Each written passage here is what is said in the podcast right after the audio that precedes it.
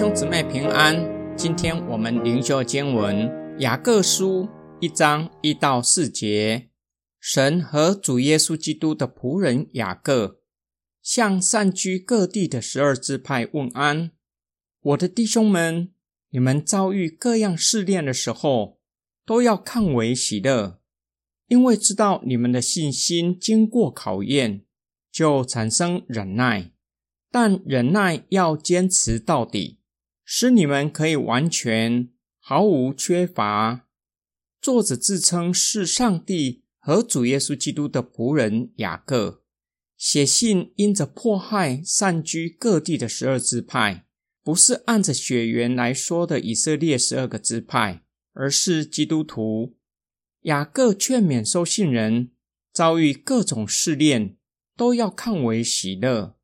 不只是劝勉他们要以喜乐的心去面对苦难的试验，更是把各种苦难的试炼视为应当喜乐的。作者紧接着说明，为什么把苦难的试炼视为是应当喜乐的，不是享受在变态的自虐，因为这是上帝用来试验人的信心，就像用火提炼精金。将一切的杂质除去，这是上帝让人的信心可以达到完全的方法。信心透过各样苦难的试炼的结果，产生忍耐。这种的忍耐不是逆来顺受，而是满有信心、确据的坚忍。因盼望上帝的国最终实现，在现今依然坚定不移的信靠上帝。坚忍到底，必定会达到完全的果效，也就是信仰成熟的地步。今天经文的默想跟祷告，或许有人不认同雅各所说的，怎么可能有人将苦难当作是应当喜乐的事？不忧愁苦脸就算不错了。没有错，苦难试炼的本身确实会让人感到痛苦。对人的身体和心灵确实有可能造成伤害。然而，雅各不是唱高调，他身体力行给人的劝勉，最后为信仰付上生命的代价，成为殉道者。对雅各来说，苦难的试炼是应当喜乐的，因为这是炼净生命的方式。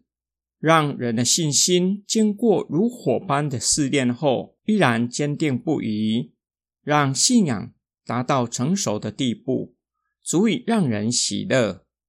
约翰卫斯理为了向社会底层传讲福音，举行露天布道会。那时代许多圣公会的牧师认为卫斯理破坏教会传统，即使最后不允许他在教会讲道。卫斯理将全世界看作是他的牧区。约翰卫斯理为了福音的缘故，承受逼迫和苦难是必然的。卫斯理曾经遇到一些流氓，刻意将牲畜赶到布道会的会场；又在一次正道的时候，有人向他丢石头。卫斯理继续讲道。卫斯理经历了许许多多不为人知的苦难。却因着能够在全世界大牧区传讲福音，心中充满喜乐。我们一起来祷告：爱我们的天父上帝，当我们的身体病痛，或是处在不容易的环境，确实会让我们十分痛苦和忧愁。